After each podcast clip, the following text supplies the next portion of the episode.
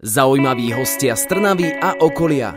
Ľudia, o ktorých ste možno ešte nepočuli, no napriek tomu sú pre nás dôležití. Z Rádia Éter pozdravuje Adam a už o malú chvíľu v ďalšom Éter rozhovore privítam v štúdiu podnikateľa Juraja Mackuru. Dnes sa budeme rozprávať o podnikaní, financiách, ale aj zákutiach jeho práce. Zostaňte s nami. Jedine v rádiu Éter. Podniká v oblasti financií, vedie niekoľkočlenný tím a je vážnivý futbalista. Nielen o jeho práci, ale aj o podnikaní celkovo bude dnešný rozhovor. Z Rádia Éter pozdravuje Adam a vítam u nás ďalšieho hostia Juraja Mackuru. Juraj, ahoj, dúfam, že sa ti u nás e, bude páčiť a vítaj. Ahoj, čau, zdravím všetkých a v prvom rade ďakujem za pozvanie. Teším sa. Študoval si na obchodnej akadémii v Pezinku. Uh-huh. A zaujíma ma hneď na úvod, aký si bol študent? Teraz no pochvál sa. Zamýšľam nad tým, že čo by podali učiteľky. No, prvých dvoch ročníkov určite veľmi nezodpovedný, šibal, výmyselník a moc som sa teda neučil. Za čo si dostával poznámky?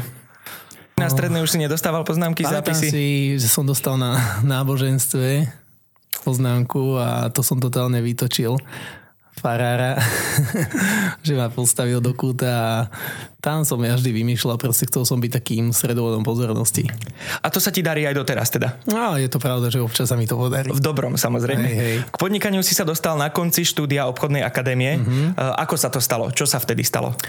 No, v podstate moji dvaja spolužiaci, vtedy taká slávna trojka, no, už začali podnikať vo financiách a chodili do školy už v obleku a mne to tak vrtalo hlave, že čo robia, ale nechceli mi povedať. Až potom jeden mi dal vlastne pracovnú možnosť, tedy môj najlepší kamarát, spolužiak a týmto všetko začalo už v maturitnom ročníku.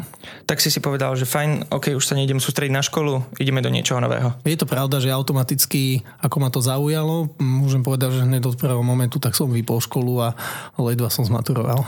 Povedz našim poslucháčom, čo robíš. No, čo robím, v podstate podnikám, to je podstatná info. V obchodných službách vo finančnom manažmente. No a dneska mám na starosti rozvoj ľudí, vzdelávanie, celkový chod kancelárie, management, všetko ak, okolo tohto. Ak by si mohol vrátiť čas, šiel by si na vysokú školu, alebo prečo si sa rozhodol teda neísť na vysokú školu? No, z dôvodu takého, že ma zaujala celkovo táto oblasť, vedel som, že týmto smerom chcem kráčať a vysoká škola pre mňa ako lenivého študenta, ktorý sa naozaj neučil, tak to nebola cesta. Prečo nepočujeme toľko o spoločnostiach, ktoré sa zaoberajú, alebo teda nie, ktoré sa zaoberajú, ale v ktorých sú finanční poradcovia, finanční agenti? Prečo nepočujeme o týchto spoločnostiach v rádiu, v televízii, nevidíme billboardy? Uh-huh. Je to celkovo, by som povedal, taký slabý marketing, na ktorom si ani tieto finančné spoločnosti nezakladajú, nakoľko tá reklama je tak, hovo- taká hovorená a týmto si myslím, že sa moc nedáva taký možno impuls do toho marketingu, ale je to naozaj o tej hovorenej reklame. Myslíš, že tam chýba ten impuls, že by tomu prospel? O, z môjho pohľadu ani nie. Je síce doba, kde naozaj ľudia si všetko radi sledujú, možno na internetových stránkach, na možno aj takých o, marketingových nejakých podkladov, ale toto je trošku iný smer, kde je to založené možno na takej inej filozofii. Poďme k tým samotným začiatkom. Určite to nebolo jednoduché. Spomenul si, že teraz sa venuješ uh, už trošku niečomu inému. Mm-hmm. Teda predpokladám, že je viac možností, ktorým sa môžeš v rámci tvojej práce venovať. Ale aké boli tvoje za- začiatky? Obvolával si ľudí, či nechcú od teba pomôcť? Alebo ako si fungoval? Čo, vzal si adresár a proste išiel si meno za menom? No, tak toto je veľká to, sranda možno na tom, že aké boli moje začiatky, pretože povedzme si na rovinu 18-ročný človek, ktorý začína vo financiách, čo je citlivá téma, takže to na začiatku bolo, ako dlho to robíš, koľko to robíš, ako dlho sa tomu venuješ, nie si ešte mladý na takúto prácu, veď ty o financiách nič nevieš. Takže naozaj začal som si robiť reklamu a ja to možno dám napríklad nejakého polnohospodárstva, že ja tie prvé roky som vlastne iba niečo zasadil a dneska je to celé možno o, takáto pôda, ktorú som si vybudoval, tak dneska na nej staviam.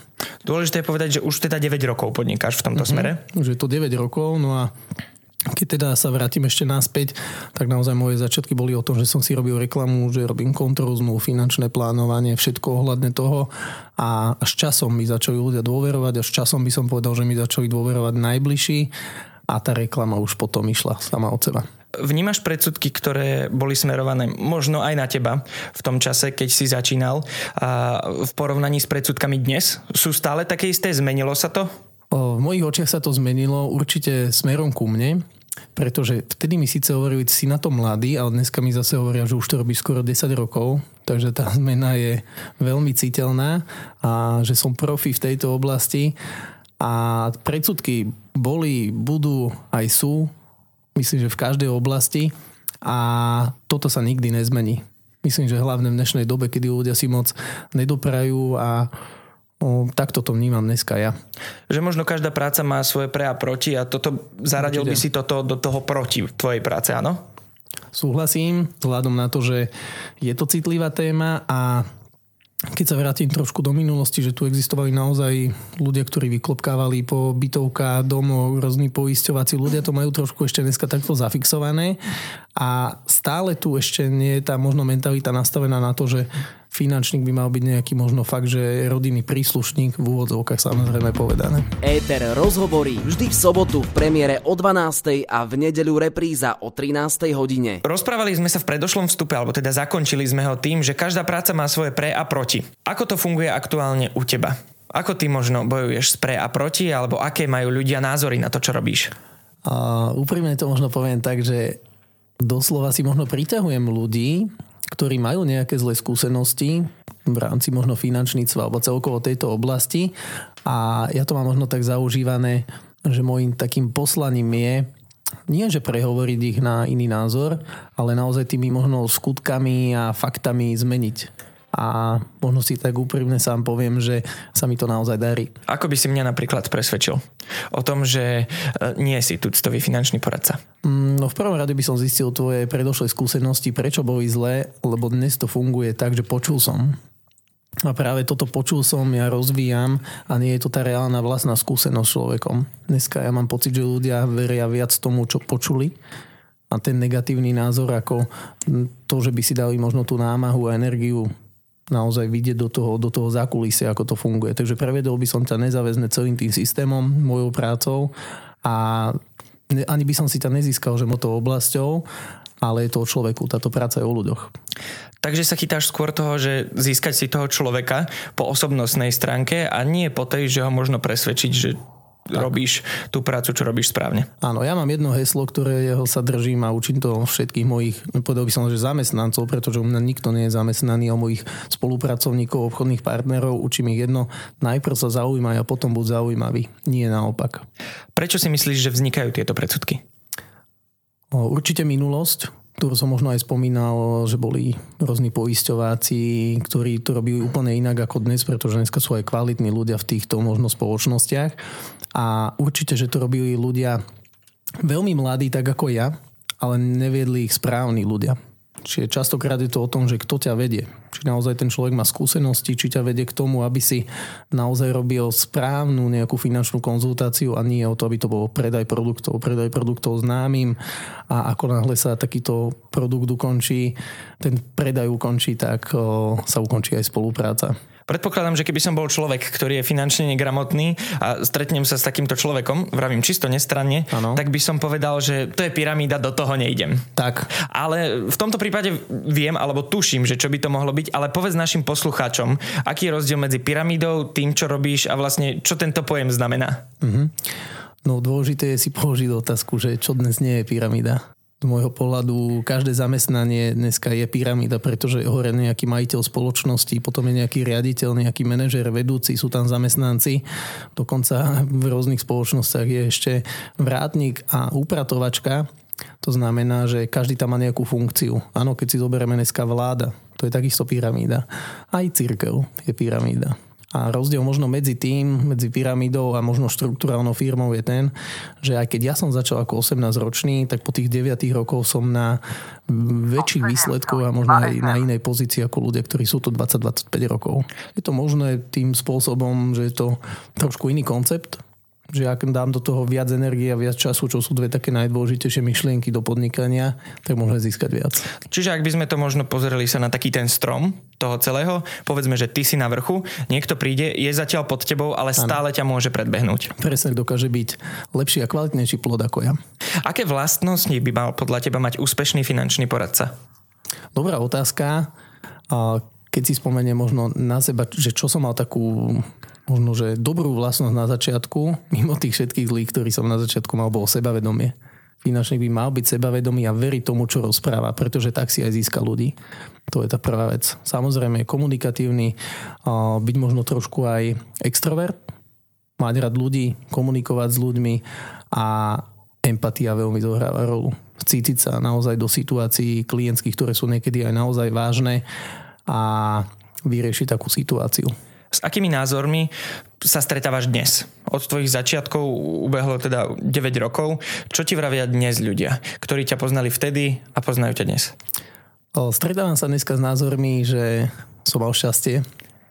To je taká klasika, keď sa niekomu niečo podarí a on nikdy nevidí možno tú drinu za tým všetkým.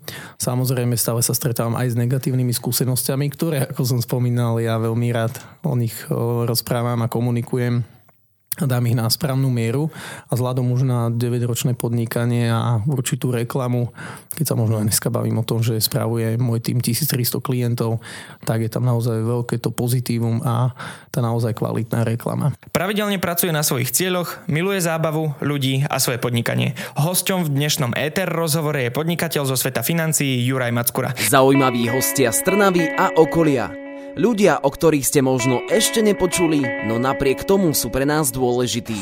Ako vedia ľudia rozoznať dobrého finančného poradcu? Je to o skúsenostiach, takže naozaj, aby som povedal, že ten kvalitný finančník je o dokonca desiatkách rokov. Takže toto je taká možno aj ťažká odpoveď na to, pretože každý začína a potrebuje sa naučiť. Naučiť sa aj na chybách. Chyby sú časom to, čo môžeme volať zase skúsenosti. Takže mm, ani by som nepovedal, že aký je dobrý finančník a aký zlý bude hovoriť za neho reklama do budúcna.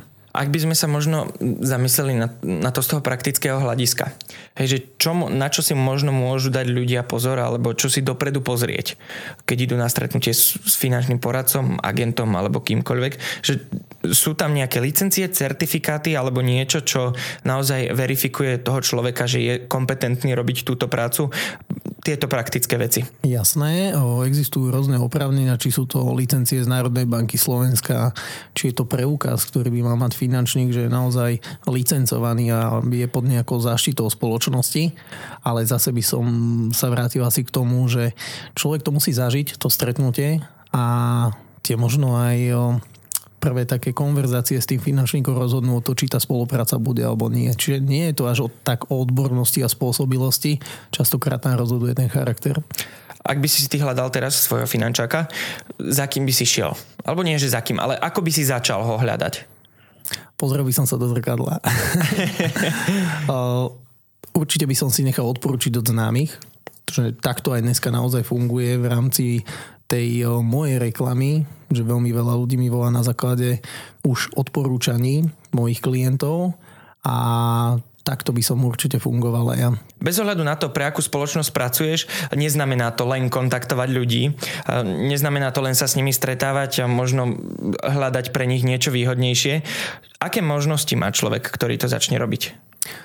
Človek sa môže rozhodnúť, či naozaj chce pracovať s klientmi, či sa chce venovať tej klientskej práce, to znamená pracovať v rámci tej klientskej sféry, kontrola zmluv, vyjednávanie podmienok, komunikácia s obchodnými partnermi, vypracovanie finančných plánov, alebo má možno od začiatku možnosť aj záujem budovať kariéru, to znamená, môže budovať rôzne obchodné zastúpenia, Samozrejme môže si vybudovať svoj vlastný finančný tím, tak by som to nazval, a snažiť sa možno aj týchto ľudí naučiť tú finančnú prácu, ktorú niekedy možno vykonával, že má nejaké skúsenosti, alebo môže ľudí naozaj viesť tým rovnakým smerom, to znamená budovanie kariéry.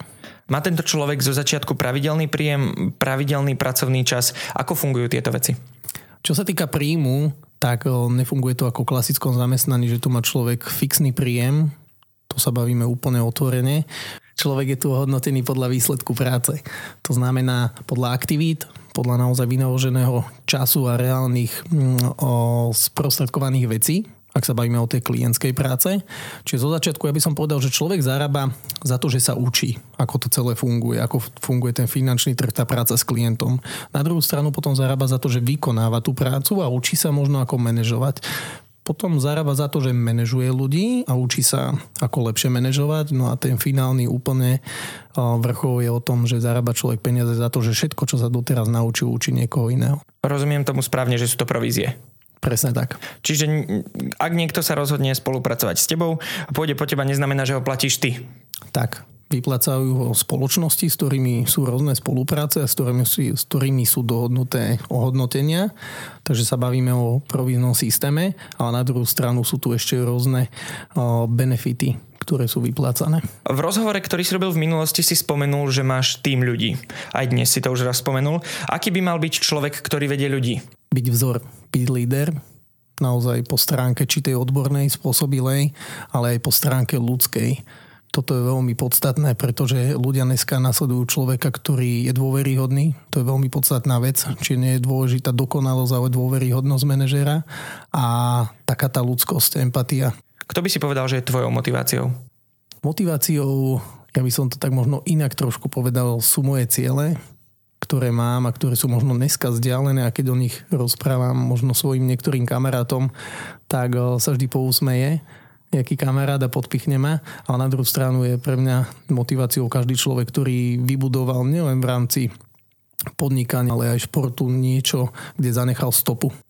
Čiže tým ľudí, ktorí s tebou spolupracuje, ti pomáha k dosiahnutiu tvojich cieľov? O, určite áno, pretože máme aj tímové ciele, Samozrejme, ja im pomáham na druhú stranu v tých ich cieľoch, aby si ich splnili, pretože, ako to nazývam, jeden je príliš malo na dosiahnutie veľkých výsledkov. Je to vzájomné. Tak, je to Koľkých vzájomné. ľudí vedieš? CCA dneska je to asi 20 takých aktívnych ľudí. Kde by si povedal, že je najväčší, alebo kde vidíš najväčší priestor na motivovanie tvojich spolupracovníkov?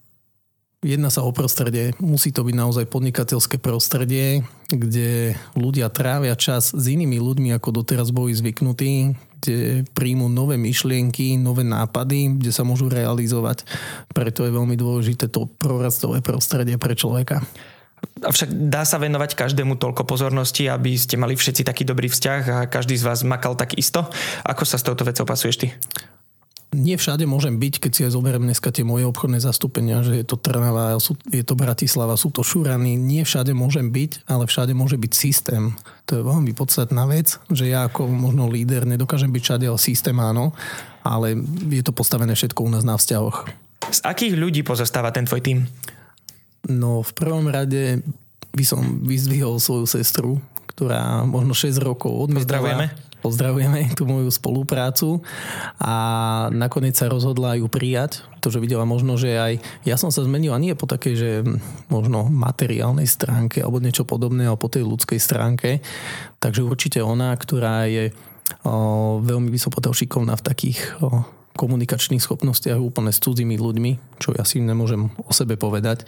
Na druhú stranu v podstate je chalan, ktorý prišiel ako 18-ročný maturant, takisto podobná cesta ako ja. Dneska je stále ešte vysokoškolák, ale nadpriemerné si možno zarobí na tú vysokú školu, živí ho to a ja verím, že to bude jeho cesta aj po vysokej škole.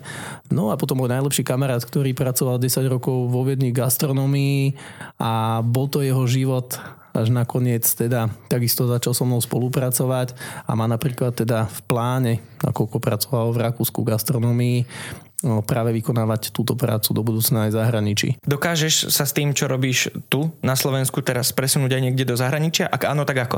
Znova je to o tom, že síce mám možno dneska na výber aj konkrétne 15 krajín, ktorý by som dokázal vykonávať svoju prácu, tak podstatné je vedieť jazyk, to je veľmi podstatná vec. Ale na druhú stranu je to o systéme. Možno by som to prirovnal ako k nejakej franšíze, ako McDonald. Áno, McDonald je v Trnave, Bratislave, v Košiciach, či na celom podstate Slovensku, ale je v Čechách, je aj v Španielsku a tak ďalej a funguje vďaka jednej veci a to je systém a presne táto práca je postavená na tom, ak je dobrý systém, ak je dobré know-how, ktoré je, tak to bude fungovať všade. Spomenul si ešte jednu vec, že tvoja sestra 6 rokov odmietala spolupracovať s tebou. Že potrebovali sme na to aj dozrieť, aby sme spolu začali spolupracovať. Ale možno takéto zo začiatku pohodlie, že mám ten fixný príjem, mám tú istotu a prídem vtedy domov a nemusím nič iné riešiť. A potom si človek uvedomí, že aj starneme, otázne je, či dozrievame v rámci osobného rozvoja, v rámci možno nejakej kariéry a keď si uvedomila, že 3-4 roky vo firme sa nikam neposunula a má viac práce a za tie isté peniaze, tak prišiel čas, keď to prestalo baviť. Rádio Éter. Z Rádia Éter pozdravuje Adam aj s hosťom Éter rozhovoru podnikateľom a lídrom v tom, čo robí Jurajom Mackurom. Dnes sa rozprávame o peniazoch, typoch pre vás, milí poslucháči, ale aj o práci finančných poradcov. A už spomínané prekvapenie si dáme až na konci, Juraj, dobre? OK, v poriadku. Vnímaš dnešnú spoločnosť ako finančne gramotnú? Úprimne? Keď sa pozrieš na mňa, tak určite. Nie, nie, naozaj nevnímam. Vzhľadom na to, že pracujem v tejto oblasti a naozaj to vidím dennodenne na rôznych klientských situáciách. Ale keď som si ja sa možno pokladal túto otázku, že prečo je to tak, tak Možno je to môj pohľad, niekto nemusí s tým súhlasiť, ale je to tým, že dneska tak funguje náš systém vzdelávania. Pretože môj názor je taký, že nikdy sa nebude vyučovať nejaká finančná gramotnosť na školách, na základnej škole, strednej škole, pretože to vyhovuje nášmu štátu, že je to takto nastavené. To je môj názor. Ako by sa mohla spoločnosť v tomto posunúť? Čo by mohlo byť podľa teba globálnym riešením? Tak riešenie, možno to teraz vyzne, pretože pracujem v tejto oblasti, ale naozaj je konzultovať so s nejakou osobou, ktorá v tejto oblasti sa do toho vyzná, rozumie sa týmto veciam a možno má aj naozaj kvalitnú reklamu v rámci odporúčaní, pretože ak by dneska naozaj povedzme si na rovinu ľudia mali peniaze na právnika, tak všetci to tak riešia. Každý osloví toho právnika, aby im riešil tie právne záležitosti to sú platené služby. Dneska je finančné poradenstvo na Slovensku bezplatné zo zákona a ľudia to nevyužívajú. Povedzme, že by som chcel mať ja prehľad alebo byť e, viac finančne gramotný. Hneď potom, ako dnes odídem domov, dám si obed a chcem na tom začať pracovať. Čo mám urobiť? Poviem možno na začiatok, že čo neurobiť, pretože návšteva kamenej pobočky banky alebo poisťovne a prečítanie možno nejakého letaku neznamená finančná gramotnosť je za tým naozaj kopec vzdelávania, preštudovanie si naozaj materiálov, ktoré sú ale nejako potvrdené, opodstatnené, nie to, čo je na internete, pretože tam dokáže pridať každý čokoľvek a ktokoľvek. Takže podstatné je znova poznať človeka, ktorý sa venuje tejto oblasti, požiadať ho možno nejaký rozvoj, ktorý je znova bezplatný a na základe určitého času, ktorý človek do toho venuje, na základe praktických rád, možno aj reálneho stretnutia s finančníkom a nejaké usmernenie sa človek finančne určite posunie za veľmi krátku dobu. A keby si povedal, že sú dnes najčastejšie problémy v oblasti financií? Zadlženosť. Je to celková úverová zadlženosť, pretože je materiálny svet, buď si to ľudia dneska priznajú alebo nepriznajú, ale je to naozaj tak. Dneska chcú mať hlavne mladí ľudia všetko a hneď. To znamená pekné auto, drahé veci, najdrahší telefón, ten zoberieme na paušál, aj to je nejaký v podstate o, finančný záväzok. Ďalej leasing, spotrebný úver, samozrejme hneď sa odsťahovať od rodičov, vyriešiť si bývanie a na Slovensku je veľmi veľká zadlženosť, preto smerujeme možno tam, kam smerujeme a tak sú už drahé nehnuteľnosti a stále sa kupujú, áno. Takže je otázkou času, kedy je možno tá realitná bublina praskne a zvýšia sa napríklad aj úrokové sadzby na určitých finančných záväzkov a vtedy si to zase uvedomíme, že nie je to až tak dobré. Sú aj nejaké predpoklady alebo štatistiky, ktoré by si nám vedel v rámci možno tých úrokových sadzie povedať? Nehovoril by som ešte zatiaľ žiadne fakty, pretože ich nemám podložené, ale ak sledujeme krajiny, ako je možno Česko, Polsko, kde sa zvyšujú úrokový sadzby napríklad Česku už na 3-3,5% a my sme na úrovni 0,6 až 1%, tak je otázkou času, kedy to príde aj k nám a budú trpieť tí ľudia, ktorí išli možno na takú hranu toho svojho príjmu a vyťažili z banky čo najviac. Takže to porovnanie, že veľká zadlženosť a veľmi málo vytvorených finančných rezerv. Popri tvojom pracovnom živote stíhaš aj športovať. Keď som tak sledoval, že čo robíš, tak eh, chodíš do fitka a hráš futbal. Áno. Čo pre teba znamená šport? Šport pre mňa znamená udržať sa v kondícii pre mňa celkovo človek, ktorý podniká a pracuje s ľuďmi, tak potrebuje si udržať takú takú energickú aktivitu, ktorej dopomáha šport pretože tá únava, možno vyčerpanie z rôznych konzultácií, z rôznych prednášok, z vedenia ľudí a tak, tak si to musí človek niečím o, vynahradiť a práve toto ja beriem ako šport. Takže 20 rokov v podstate hrávam futbal a naučilo ma to aj disciplíne, zodpovednosti a hlavne to, čo využívam vo vedení, je tá tímová práca. Ja som si všimol, že ty si mi tu doniesol aj nejaké zlaté prasiatko. Čo to znamená? Áno, tak je to v podstate špornička, je to znak možno nejakého finančníctva že človek by si mal naozaj vytvárať finančné rezervy, krátkodobú, strednodobú, dlhodobú rezervu na určité ciele, ktoré má. A priatelia, ja si tam eh, hneď dnes dám už aj 1 euro. Môžete nás sledovať na Instagrame a rovno si pozrieť aj našu fotku s našou pokladničkou hneď po našom rozhovore. Dôležité je podotknúť, že odkiaľ to 1 euro bude mať. Juraj, požičiaš? Ako správny finančník mám na karte peniaze. a moja posledná otázka. Kam smeruješ a čo je tvojou víziou? víziu mám jasné definovať, ak sa bavíme úplne naozaj na tej dlhodobej báze. Čiže sa pozerám teraz na to na obdobie 20-30 rokov, tak to, čo je pre mňa podstatné, že chcem vychovať slobodných ľudí, slobodných rozhodovaní, aby si určili sami, kedy budú robiť, čo budú robiť, ako budú robiť, s kým budú robiť a nebudú možno takými rukojemníkmi práce a na druhú stranu, aby sme naozaj skvalitnili. Aj vďaka nám sa zlepšila tá finančná gramotnosť Slovákov tomuto jednoznačne smerujeme. Vďaka za tvoje odpovede. E, teraz ideme na trošku inšie otázky. Mám pre teba pripravené prekvapenie, ktoré je zložené z piatich nečakaných otázok.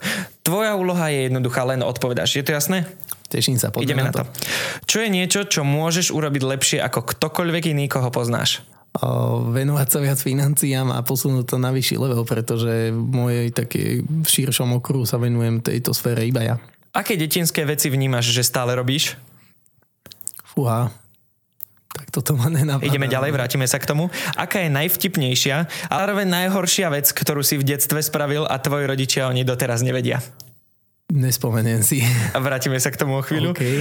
Chcel by si sa radšej rozprávať so zvieratami alebo hovoriť všetkými cudzími jazykmi? Rozprávať sa so zvieratami. Prečo? Určite. O, pretože aj môjmu psovi by som chcel čokoľvek povedať a zaujímal by ma jeho názor. Pozdravujeme aj pesika, ak nás počúva. Ak. Ak by si sa mal opýtať tri otázky zvierat, aké by boli? O, aký som pán, keďže to je napríklad moje domáce zvieratko. Čo by možno zmenil aby si možno užíval tú našu spoločnú cestu a kedy ideme na pivo. Takže na tie detinské veci, ktoré vnímaš, že stále robíš, si nespomenieš? Nespomeniem si veru. Dobre, náhradná otázka. Čo máš v kufri tvojho auta? Lekárničku. A aká je najhoršia vec, ktorú si v detstve spravil a tvoji rodičia oni nevedia? Uh... Náhradná otázka. Aký typ cukríkov by si bol, keby si si mal vybrať? Bopary. Juraj, ďakujem veľmi pekne za to, že si si našiel čas a tiež za tvoje odpovede. Nech sa ti darí aj naďalej, nech naďalej priťahuješ správnych ľudí a dúfam, že sa čoskoro stretneme opäť. Ďakujem ešte raz za pozvanie a za príjemný rozhovor. Hosťom Éter rozhovoru bol podnikateľ a športovec Juraj Mackura. Príjemný zvyšok víkendu tebe Juraj, ale aj vám, milí poslucháči, praje zo štúdia Rádia Éter Adam. Nezabudnite si nás naladiť aj o týždeň, pretože o tomto istom čase vyspovedám v rozhovore ďalšieho hostia. Tiež nás nezabudnite sledovať a okrem toho samozrejme aj lajkovať na sociálnych sieťach. Zostaňte s nami na 107,2 FM a počúvajte skvelú hudbu z Rádia Éter. Zaujímaví hostia z Trnavy a okolia. Ľudia, o ktorých ste možno ešte nepočuli, no napriek tomu sú pre nás dôležití. Éter rozhovorí vždy v sobotu v premiére o 12. a v nedeľu repríza o 13. hodine.